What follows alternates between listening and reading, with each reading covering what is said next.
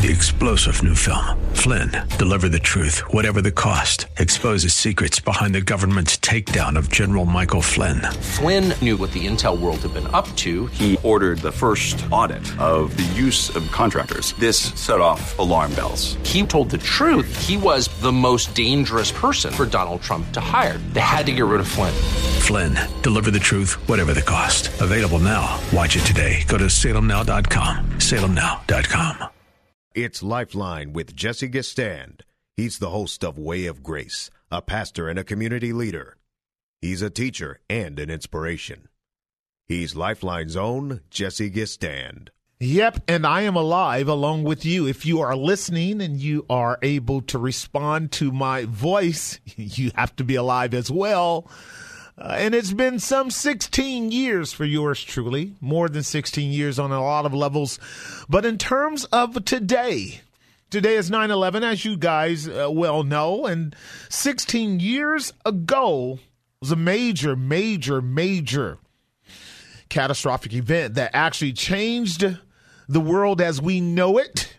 Uh, the terrorist attack that took place across our nation in strategically two areas in New York, the Twin Towers, and then uh, a military base of the United States, as you guys know as well, really changed our world. And so here we are 16 years later.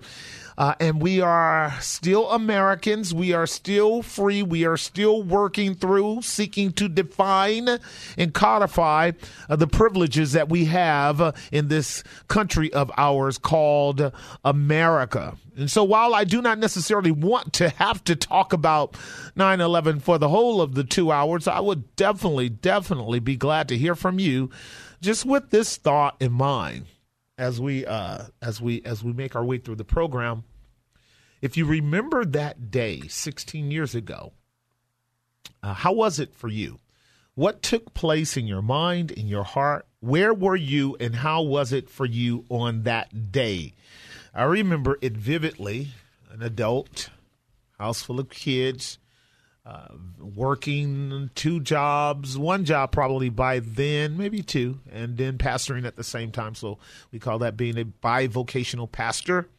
Um, I was living near uh, Carquinez, the Vallejo area, in a little town called Rodeo, a little. Um, little district, a little hill, really, a couple of hills in between Pinole, where my friend Pastor Phil Howard of Valley Bible Church happens to to be right there on that strip by Highway 4. Some of you guys know it very well. And Vallejo, right before the Carquinez Bridge. Lived on that little hill for quite a few years, raising my children. Uh, and and in, in that day for me was really interesting. It was a morning, as you know, uh, and it was bizarre, bizarre. It was almost unbelievable in some ways. But as the day grew on and the news kept repeating the events, do you guys remember that? The repetitive events of the planes hitting the Twin Towers. Um, it happened over and over and over again, and I'm trying to process it on a number of levels. Uh, and, and what I recognize is that we as Americans had operated at length uh, in a kind of naivete about how impenetrable our country was from the normal terror that we could watch on our televisions that was taking place all over the world. And I, I thought it's finally here. And it was indeed finally here. And that was kind of the harbinger and the beginning of an unfolding expose, if you will, of, of the intense battle that goes on between the different countries and the terrorist groups and the um, the conflict between the the uh, Islamic terrorists and their hatred for or uh, animosity towards and vengeance of the West if you were listening to Jay Sekulow, you heard some of that as well at that time. And I remember thinking vividly, and because uh, it did impact me, it really did. I said, it's finally here. Don't know what that's going to mean in terms of uh, every day or every week or every month or every year. I remember for years before that, always wondering how the people in Tel Aviv, in Jerusalem, could just endure. If you guys recall, what was happening just bombs blowing up and blowing up in public places at the restaurants and on the buses and everywhere. And it seems like every month we were getting a news feed with uh, images of, uh, you know, collateral damage and body parts and and people being affected by bombs. And so I thought for sure, for sure, you know, that was going to be it here. And it's been 16 years. And while we have had several, several, um, I don't keep count because that's not like the thing that I do, but we've had enough of the events of terrorism, nowhere near at the proportion or level of that which took place on 9 11 16 years ago, but certainly uh, we've had enough to keep us aware that the world has indeed changed. And so it, it really did. It sobered up my preaching. Not that I wasn't sober then, but it really did. It, it, it sort of reined in any kind of notion that we might be able to experience a world here in the Western America uh, without the liability, the vulnerability, the the high probability, even of uh, something as painful and destructive as have been the exploits of terrorists, homegrown terrorists, as well as terrorists from abroad, uh, you know, wreaking havoc and creating news. Um, certainly, it is here in that sense. And so it sobered up my preaching. And to our congregation for the last 16 years, they have been getting from me very, very, very serious messages about the necessity of being committed to Christ at a saving level and, you know, and, and reaching beyond the kind of uh, Pollyanna uh, idealism that American Christianity has to offer in our media. Yeah, I mean, we still get a little bit of the Pollyanna Christianity that ex, that kind of a you know trickles through your big tent ministries. That's certainly the case, but um, uh, a lot of the stuff that was going on about you know uh, plans to do this and plans to do that because we are the great American uh, Christian society has been tempered by uh, these potential dangers. So it sobered up my preaching. It also strengthened my convictions about God's chastisement of national sin and pride. Uh, it can it, it, it informed me uh, and strengthen my convictions about God's chastisement of national sin and pride, and I think that that's something that we are still working through as a nation. Uh, national uh, pride and uh, uh, national sins, presuming that we can do whatever we want and God will endorse it. Uh, that's a huge fallacy. The notion that somehow we are the best nation in the world um, just because we say Jesus is Lord or or whatever. Um, is is also a fallacy as well. God will still chasten. And in fact, it pressed me into the scriptures on a theological level, and I discovered, guess what? God more seriously chastens His own than He does anyone else on the planet. And uh, we then discovered that what we learned in the book of Job is that what Job went through was really a, a, growth process. Even as severe as his suffering was, it was really a growth process so that the latter end of Job was better than the beginning, that Job ended up with twice as much as he had before. Not that this is all about prosperity, but this is certainly about an expansion of the glory of God in the life of a people who are committed to God. And uh, we did several messages, I recall, about the sufferings of Job, indicating that there were aspects of his sufferings that Job didn't know. We don't know. And even though his three friends asserted to know, they didn't know either. And so, a lot of times, what you and I are experiencing, observing, watching around the world with the with what's really taking place, um, some of it we can know, some of it we cannot know. The third thing, however, is that it caused me really to revisit prophetic trends. Political movements, diabolical ideologies, those things that are often incorporated in uh, war agendas um, as part of an advancement of a global uh, transformation. I, I, remember that forcing me once again to revisit Marxism and Fabian socialism and the Hegel Hegelian di- dialectical process and, and religion in politics and politics and religion and a lot of what prevails around our world concerning how um, how how you know governments are managed and peoples and masses of people are managed and what does the Bible say? And I remember again the uh, the real apropos and the central teachings of the Book of Revelation concerning these kind of uh, holocaustic judgments that would. Uh, you know, be be be um, um, trajected towards the world.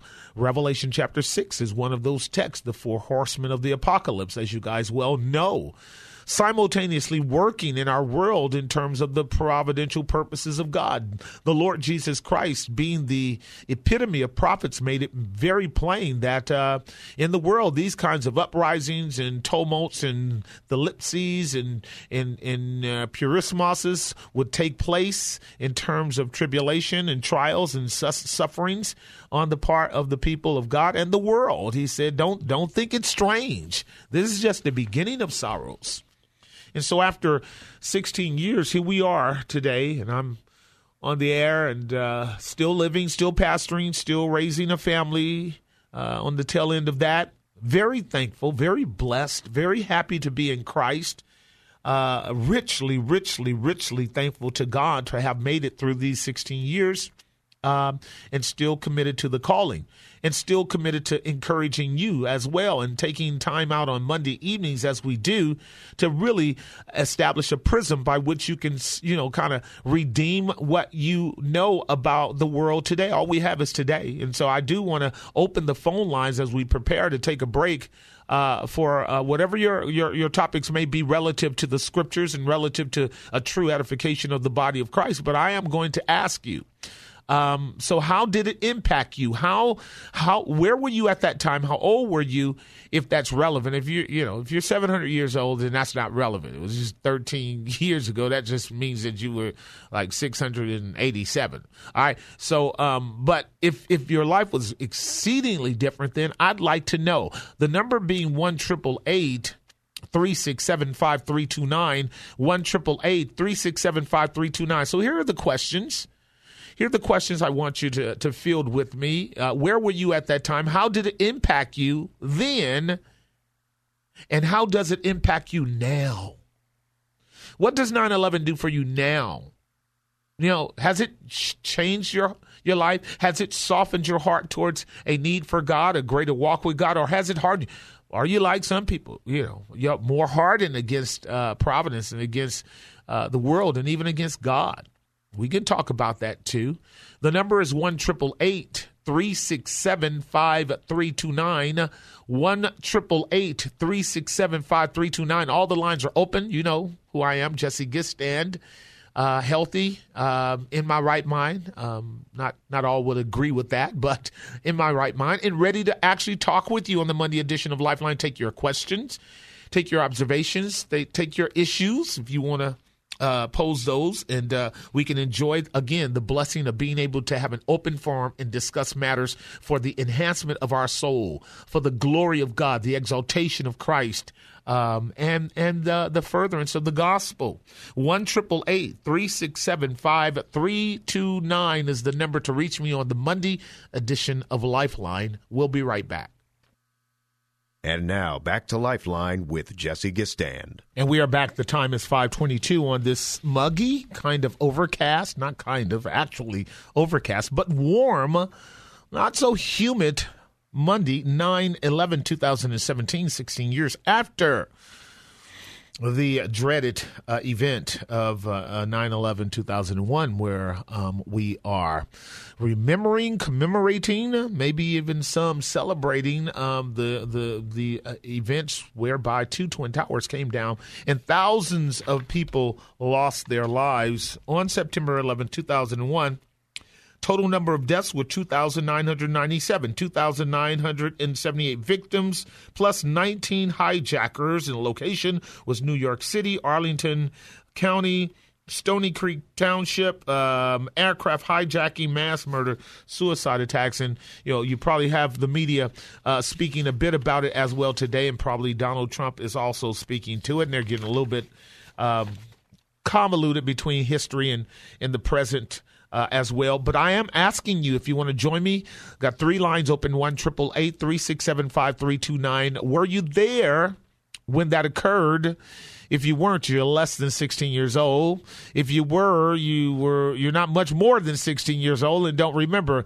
But if you're 25, 30 or more, um, 30 years old or more, you have a sense of what happened. If you're 35 and up, you should be able to actually speak into this matter, 1 367 5329. I'd like to know were you there? How did it impact you? Um, and what's your thoughts about where we are 16 years later, as I had stated? Um, it, my thoughts are are much more deeply introspective regards to uh, a national posture before God, and and I, I definitely would love to hear from you. Uh, our country would not be better if we don't have a sense of assessment, analysis, uh, and, and, and really a, a, sort of a biblical worldview about what occurred. Because I remember shortly after everybody bowed down and, and walked in humil- humility, and most of the churches uh, were filled up at that time. Ours wasn't, I, if I can recall, we were actually a really small congregation at the time. And uh, it didn't really increase just because of 9 11. We might have had one person show up. No, I'm kidding. Um, I don't remember people showing up uh, beyond the norm at that time, but I heard about a lot of your bigger churches swelling in numbers and people started saying revival revival and before they could get the third revival out people were back to doing what they do because we are all subject to the normalcy bias which really leads us to kind of living with our head either in the sand about the reality of uh, the brevity of life and the potential for for hazardous events to occur and take us out. Or just because we really don't want to live in the space of fear of things that we can't control. And I've, I'm very much aware and sympathetic to that position. I think we, again, work through the teaching of Scripture to deal with the fact that our world is filled with evil since the fall, and that none of us are um, uh, are, are, without the potential for suffering the ravages of it, no matter whether we're children of God or not. But largely, I did really call attention to our own country and its need to reevaluate uh, itself in light of those events and ask the question is there somewhere in our walk as a nation by which we really need to be working through a, a sincere repentance before God? Um, I, I remember that time vividly. It was like, don't ask that question. Just pray to God to help his beloved country called America because he shed his grace on us. And that's all that matters. We don't need to be determining whether we have sinned and whether we have walked away from God or departed from his commandments and stuck our fist in his face and have begun to harden our hearts against his precepts and suffer the consequences of reprobation and and him giving us up to what he said to his Old Testament church many, many times to Israel. If you disobey me, if you depart from me, I'll depart from you. I'll remove the hedge and I'll allow your enemies to encompass you, but I'll allow them to punish you and judge you. And for literally hundreds of years, national Israel just mocked the prophets, beat the prophets distorted the prophets, brought in their own false prophets speaking smooth things, as Isaiah chapter 56 says. They spoke smooth things. I remember the vivid combat between Jeremiah and Hananiah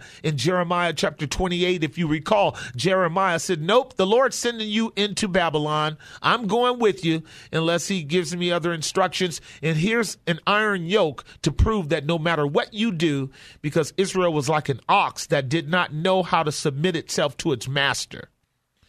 Every time that God would put the yoke of Torah upon their neck and the yoke of his covenant purposes upon their neck and tell them to obey him as Yahweh, as Lord, as husband, Baal uh, of national Israel, uh, they continue to push back against God like a backsliding heifer and continue to commit spiritual idolatry and adultery um, like the whorish woman of, Jer- of Ezekiel 16 and 17.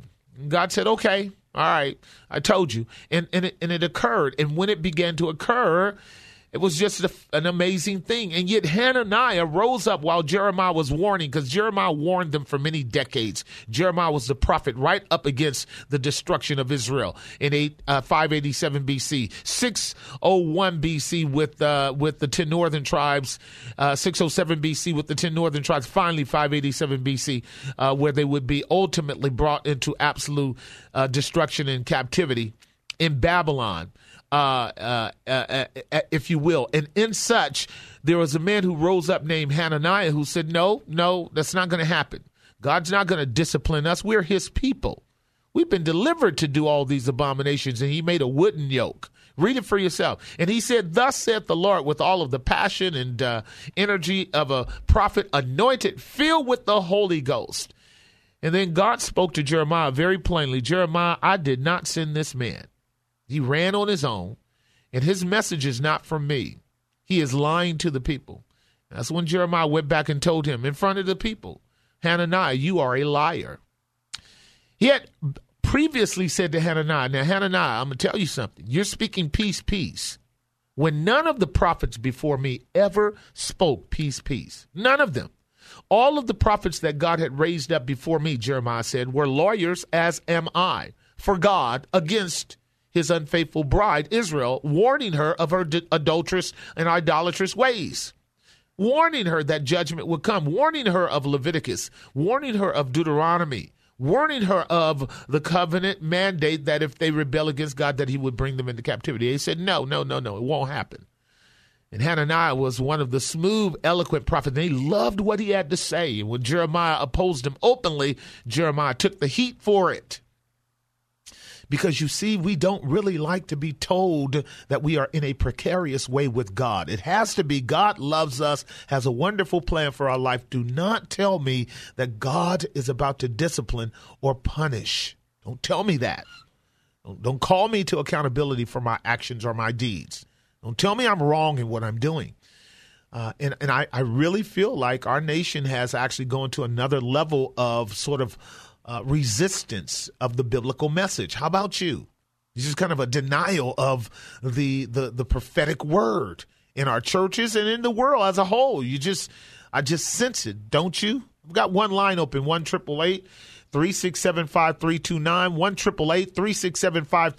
We're going to take another break, then we'll hit your phone calls after we pay some bills. Be right back. And now back to Lifeline with Jesse Gistand. And we are back the time 535 on the Monday edition. We are reflecting upon 9-11, the events that transpired back 16 years ago, where we were, how it impacted us, and where we are today. Let's see what James from the Bay has to say about it on line one. James, are you there? Yes, sir. I'm here. How are you doing, Jesse? I'm good. How are you?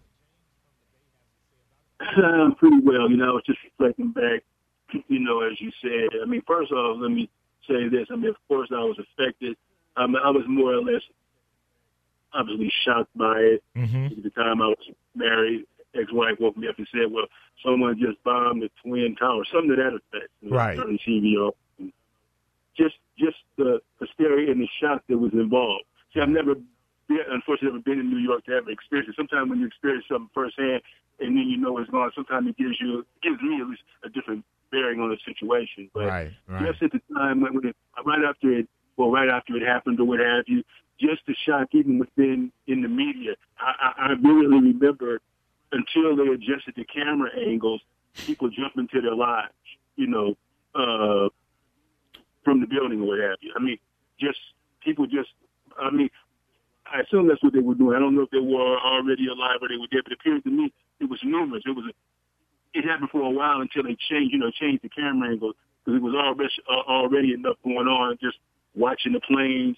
going to the building uh, numerous times. Sometimes I wonder if that's the best thing to do: to continue to play something back over and over and over and over and over again. True. Uh, I, mean, I think sometimes people get the message. I don't think that helps a person's emotion. Sure. You know, emotional side. You know, I mean, emotional state you know, uh, when they do that, especially for those who are closest to it. I mean, it has a collateral effect, I mean, everywhere, but for those who live, those who were in New York, you know, at the time, of course, they were in a state of shock. What else can you do? Right. Um, you, you're in a place you've been all your life. Something is, is you're supposedly formidable as the, uh, uh, uh, the what's it, the, uh, the, the, the Twin Towers, the trade centers, or what sure, have you. Sure. Uh, and I guess there had been an attempt, uh, maybe maybe ten years earlier, where they didn't even scratch a dent. I mean, somebody tried to do something. So people have been, I guess, there had been attempts made,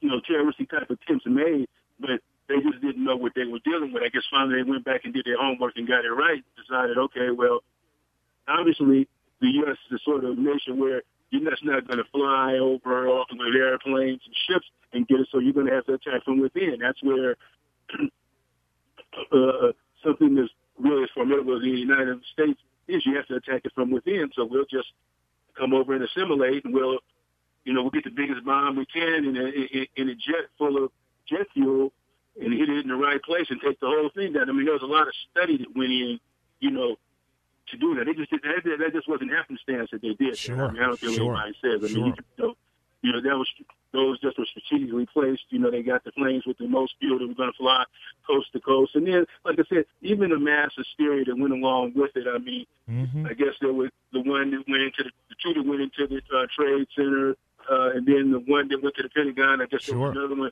Sure. They were supposed to go to the White House. I guess they were trying to attack the business, the government, uh, the, the you know the defense system. I mean, I don't know what you know what their mindset really were, but uh, thing is for sure, they definitely got they have a lot of people's attention. You know, without a doubt, not, without a doubt, without maybe a- not everybody, but they had enough. You know, I don't. you know, I, I would had- doubt. I would doubt very seriously, James, if there were anyone that was, uh, you know, reasonably cog- cognizant of of life and and the media and having resources and access to.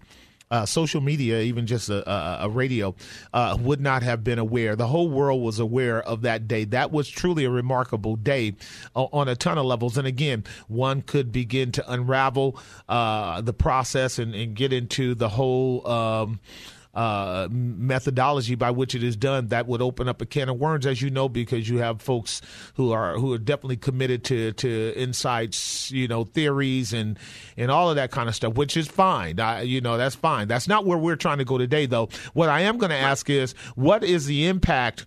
What was the impact of it for you? Did it did it did it create a lasting perspective on your part relative to uh, being an American versus being somewhere else? And in terms of a Christian, uh, what did it do for you in, in terms of your theology? Well, actually, theologically speaking, I mean, it didn't wake. I mean, I don't say it didn't wake me up. It didn't. It didn't necessarily lull me to sleep. I'll put it this way: I didn't really connect the dots at that particular point. What I, what, what did happen was it made me go back to thinking of what things I had experienced. Was I had quite a few people that, for example, fought in um, uh, the, the the Gulf Coast wars, Yeah. like uh, Yeah, yeah, when they fought with the Taliban and things of that nature. Yeah. You know, you know, terminology like that started, Yep. you know, uh, coming in to play, and it really started making me see this, the the thing that really sort of woke me up. The question I started asking myself was, is this nation really hated that much? You know, Okay. are we really? I mean, the benefits that we have in this nation, which we have uh, uh, uh, plenty, Right.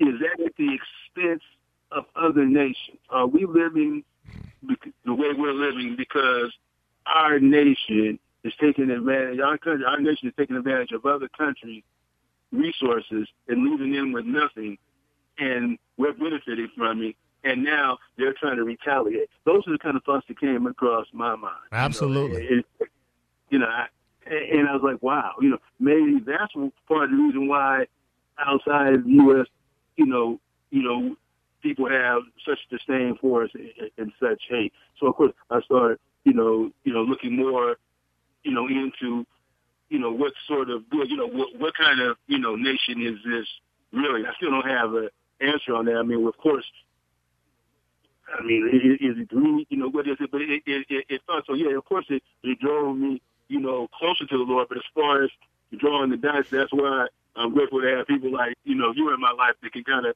you know, bring the shock effect. You know, bring bring the shock value. You know, uh, help help wake us up and help point us towards the, you know the right direction. So Yeah. thank you very much for that. Yeah, no, and I appreciate your observations on that. Thanks for the call.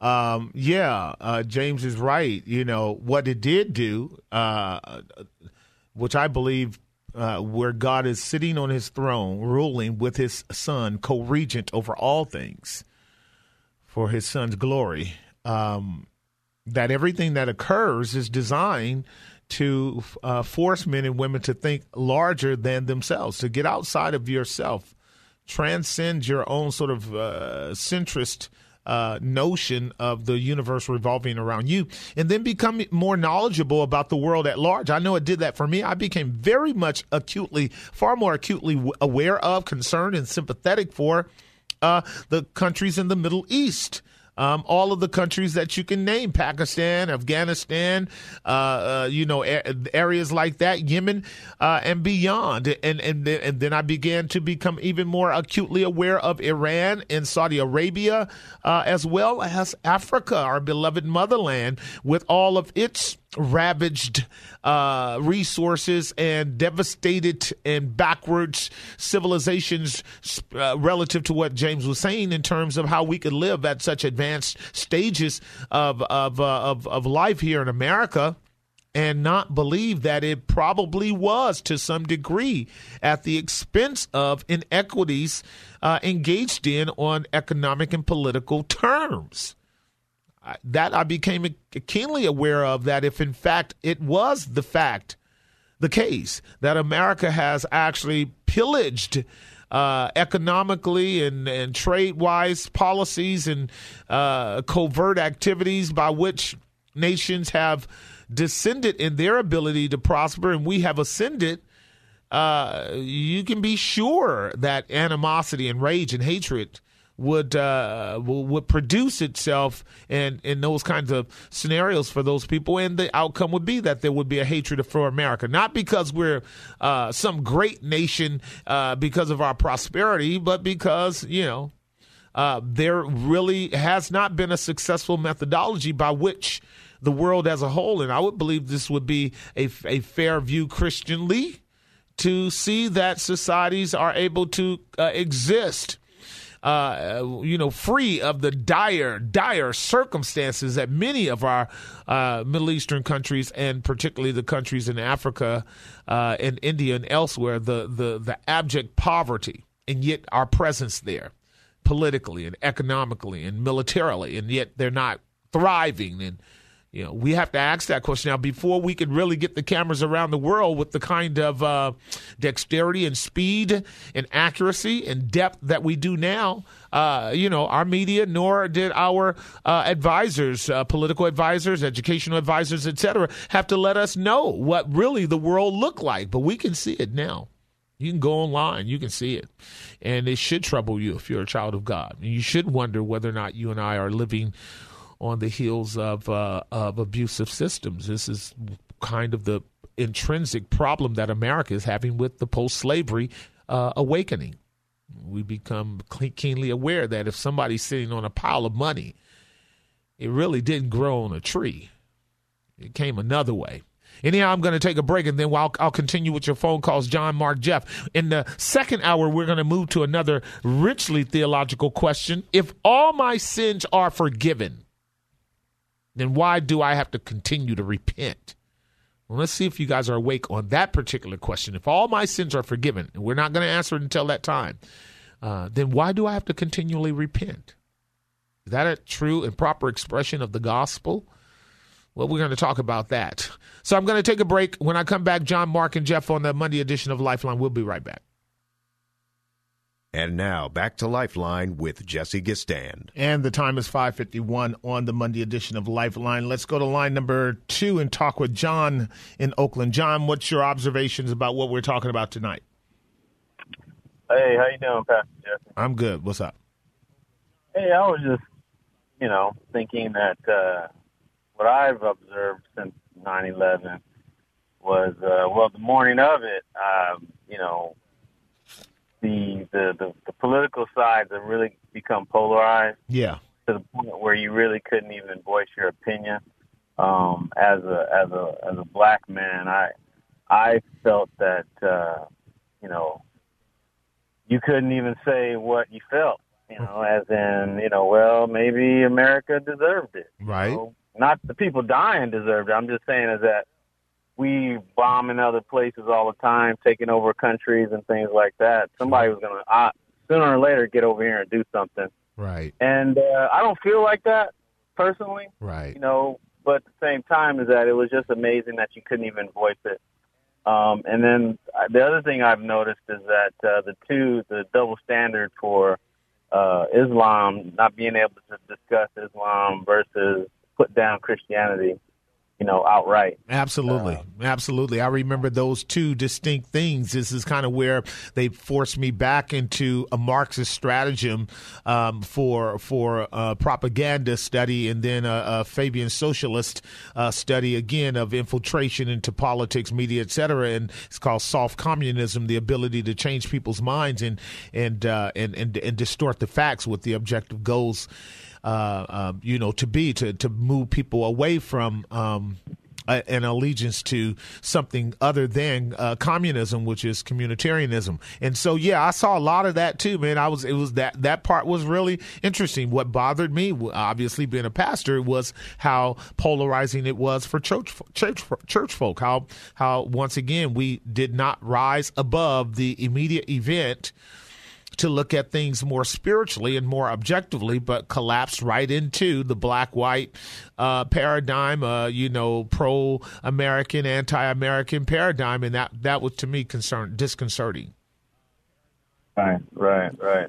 I mean, you know, briefly before that, I remember we had the Waco and all these other uh, domestic terrorists. Right, right, right. It kind of tied, you know, it, it really wasn't a, a big shock, but it was only you know, a shock because of the trade centers went down. They were they were such an icon and in, on the on the East Coast that that was a big thing. But really, we were having problems up until that day. Absolutely, you are right that um, if one were to have watched the um, s- signals that for decades go, in fact, all my life, and probably yours too. I remember the uh, the uh, the the the different groups that would uh, actually practice terrorism from San Francisco um, all the way to the East Coast and the Black Panther movement and the CIA and the FBI and a lot of internal uh, turmoil along those same kind of lines of disrupting society and, and seeking to create change through a revolution and whether or not it's the uh, I forget the underground group that uh, uh Angela Davis and uh, I think it was one of the uh, daughters of a major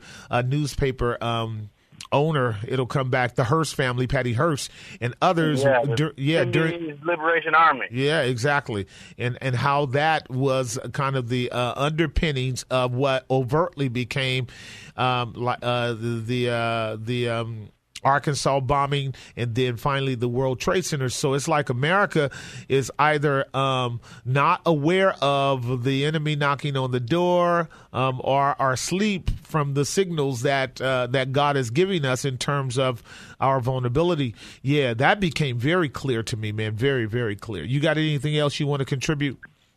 Well, I mean, I, I would truly have to say that 9/11, for them to carry it out, it had to have um, Americans, or at least nationalized Americans, involved. So, agree. You know, people who are, are of our culture, you know, of the American culture. So, I mean, like you're saying, from the 70s to the 80s to the 90s, people have been at at at unease with the climate, yeah. you know, the governmental pressures, and yeah. then from there, I think you know, pretty much we just have to be able to let people discuss things openly you know, without having to uh, uh, have it pent up where all of a sudden, then all of a sudden there's an explosion. You know, it's just like any person. If if they keep things inside for too long, they'll it'll be okay for a while, but then they'll explode. Agreed. You know? I, I, agree. I think that analogy is great on certain levels, and that that may very well be a good example of kind of what happened then and what happens around the world, where um, nations are all broken. Our country is just as broken as anybody else's nation is in terms of just being flawed humans that are running our government and engaging in hyper complex relationships sleeping with the enemy, robbing Peter to pay Paul, you know, quid pro quo. All sorts of things are taking place that ends up uh, with some of the slim facts that Jeremiah Wright was preaching at that time of the roosters, you know, the chickens coming home to roost. I, I, I get some of that. There's no doubt that the wages of sin is death, that whatsoever man sows, that shall he also reap. I, I get that. One cannot preclude those principles from the kind of outbreak that was happening then and what might even happen in the future if, in fact, um, our uh, not wanting to examine ourselves as a nation to really see where we are in our soul is going to leave us in the darkness of God's disfavor until something greater than 9 11 occurs because we did not repent as a nation and return to the true and the living God, notwithstanding all of the hyper liberal postmodern hatred for the God of the Bible. We know him to be true and we know his word to be right. We know his laws to be just. And uh, we we have to have a society that uh, reckons with the fact that a, a God like our God will punish evil He'll punish sin. I was at a fair this weekend with my wife, and there was some signs being passed out freely, uh, saying uh, uh, um, "We are against hate." Um, particular group was uh, proffering this during the fair. We are against hate, and they were expecting people to take it. Most people didn't.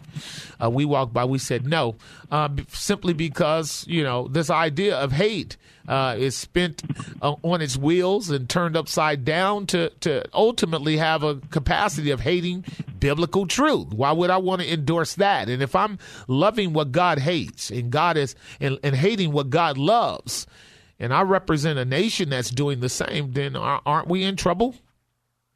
Oh yeah, absolutely. Thank you, brother. Blessings.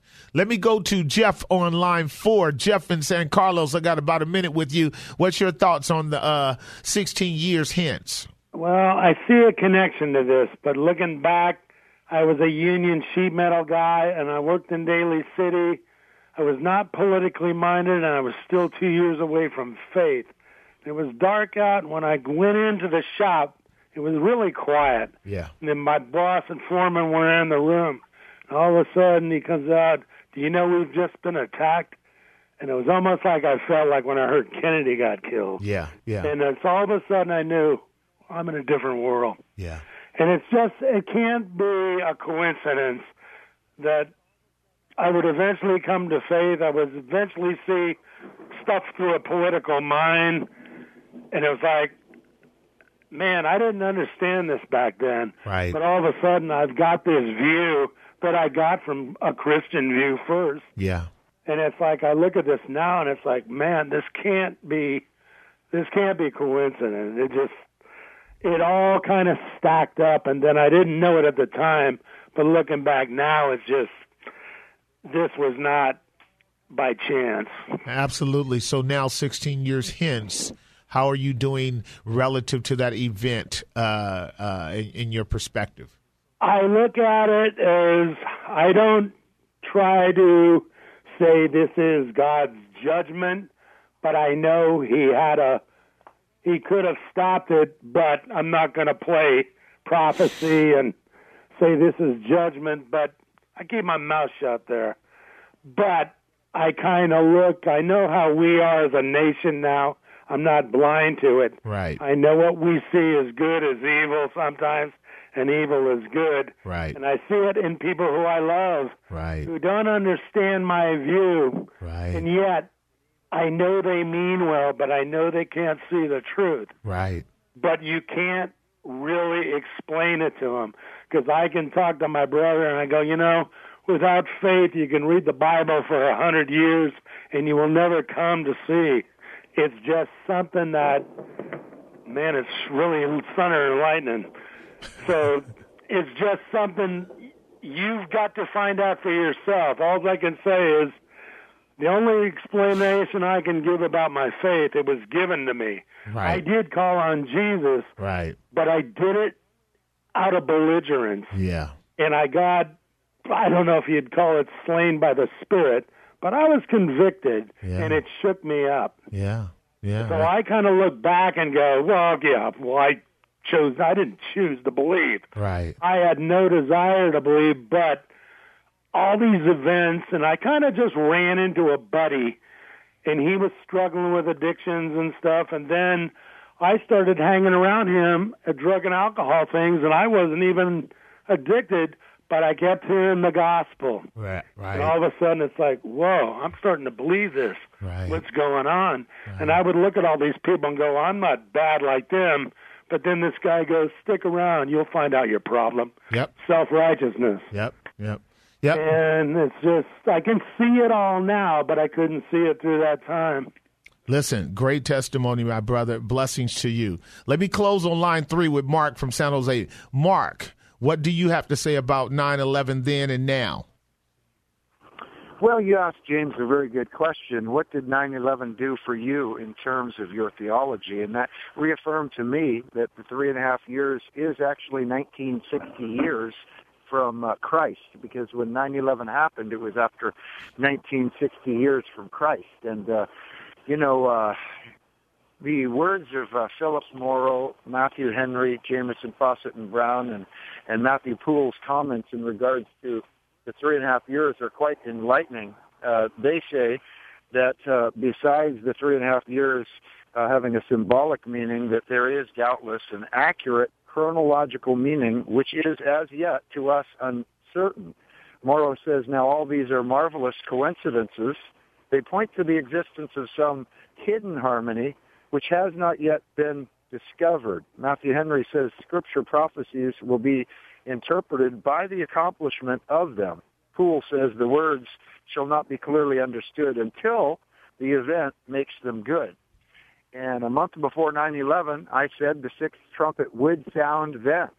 And uh, once we arrive at the time of the end of the last days, Daniel was told that the wise will understand the three and a half years. There is a verifiable interpretation, Pastor Jesse, of the three and a half years, and there's no doubt that it was the sixth trumpet. There's some brothers that are saying that the hurricane was a result of sodomy, and you can't say that. When Agabus was a prophet, you know, he said there'd be a famine, but he didn't say why. And we can't judge exactly what God is doing, why an earthquake happened or a hurricane happened, but insofar as when the sixth trumpet will sound, it is, it's strange you read uh, chapter 28 of Jeremiah because it's in verse 1 of 28, that's a key verse to understand uh, both the 70 weeks prophecy see, and when the, the sixth trumpet will sound.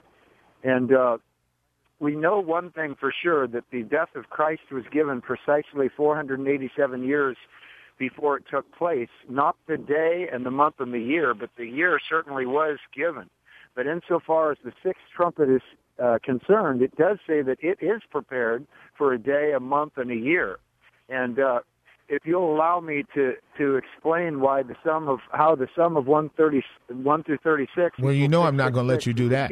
Now, you know I'm going. You know I'm not going to let you do that because I, I I was just being gracious because I'm going to be getting moving into another subject in about 30 seconds to let you do what you always do. End up turning it on you. Listen. Uh, so when is the world supposed to end? What what day is that? Well, Jesus said, "No man." No, no, no, no, no, no, no, Mark, Mark, you you so, you got you have a number. G- come on, give us a date. Well, 9/11 was 2,000 days. Mark, that's too long. That's too long. That's too long. 8,000 days. What what's from the date? Jubilee. What's the date? I, I have to speculate that it will be 8,000. What date is that? What date is that going to be? What date is that going to be in the year 2018? February February 15th will be day 8,000 or 6,000 from the sixth trumpet, which was 9/11. But February 15th next year will be 8,000 days from the Jubilee. and so what should happen? Fell in sequence with the Jubilee. Okay, so what should Well, happen? you tell me. First No, Thessalonians hold on, hold on. chapter 4. All right, it should shouldn't that be the end of time according to your your your theory? First Thessalonians, First Thessalonians 4, First Corinthians 15. Mark, you won't you won't say it, will you? I will if I know I mm. won't be interrupted. Well, no, no, no. You, you, it's easy to say. Don't don't do that. I, it's easy to say. I, I I was just allowing you to talk about 9/11, but I know that how your brain thinks, and you can't get away from these series of numbers that keep locking you into dates that keep coming and going, and you aren't figuring out where you're blowing it at. And I'm just wanting to, since you are going to be locked into the February date again, right along with a whole bunch of other people locked into other dates. I'm just trying to demonstrate how this is unending, as it was for the Jehovah Witnesses and others. Is unending. It's going to come, and then it's going to go, and then you're going to be It looking might. for another one. You, you might be right, but the sixth trumpet had to be 9/11. I can establish that for certain. well, we're not going to do that now. We're not going to do that now. Listen, thanks for the call. Got to take a break. When we come back, I'm going to ask you the question: If all my sins are forgiven, why must I continue to repent? All four lines are open. One should be five. One, all four lines open. One triple eight three six seven five three two nine. If all my sins are forgiven, why must I continue to repent? Have you ever asked that question? I'm sure some of you have. Once you understood justification by faith through grace, the question often is, can I not just sin that grace may abound? And and and if not, why not? Since I'm justified. Uh, all lines are open. One triple eight three six seven five three two nine. I'll read an article on that, expand a little bit of the language theologically, and we can discuss that for the next hour since God has up to this point given us time to live. We'll be right back. Three star general Michael J. Flynn, head of the Pentagon Intelligence Agency, knew all the government's dirty secrets. He was one of the most respected generals in the military. Flynn knew what the intel world had been up to, he understood its funding. He ordered the first audit of the use of contractors. This set off alarm bells.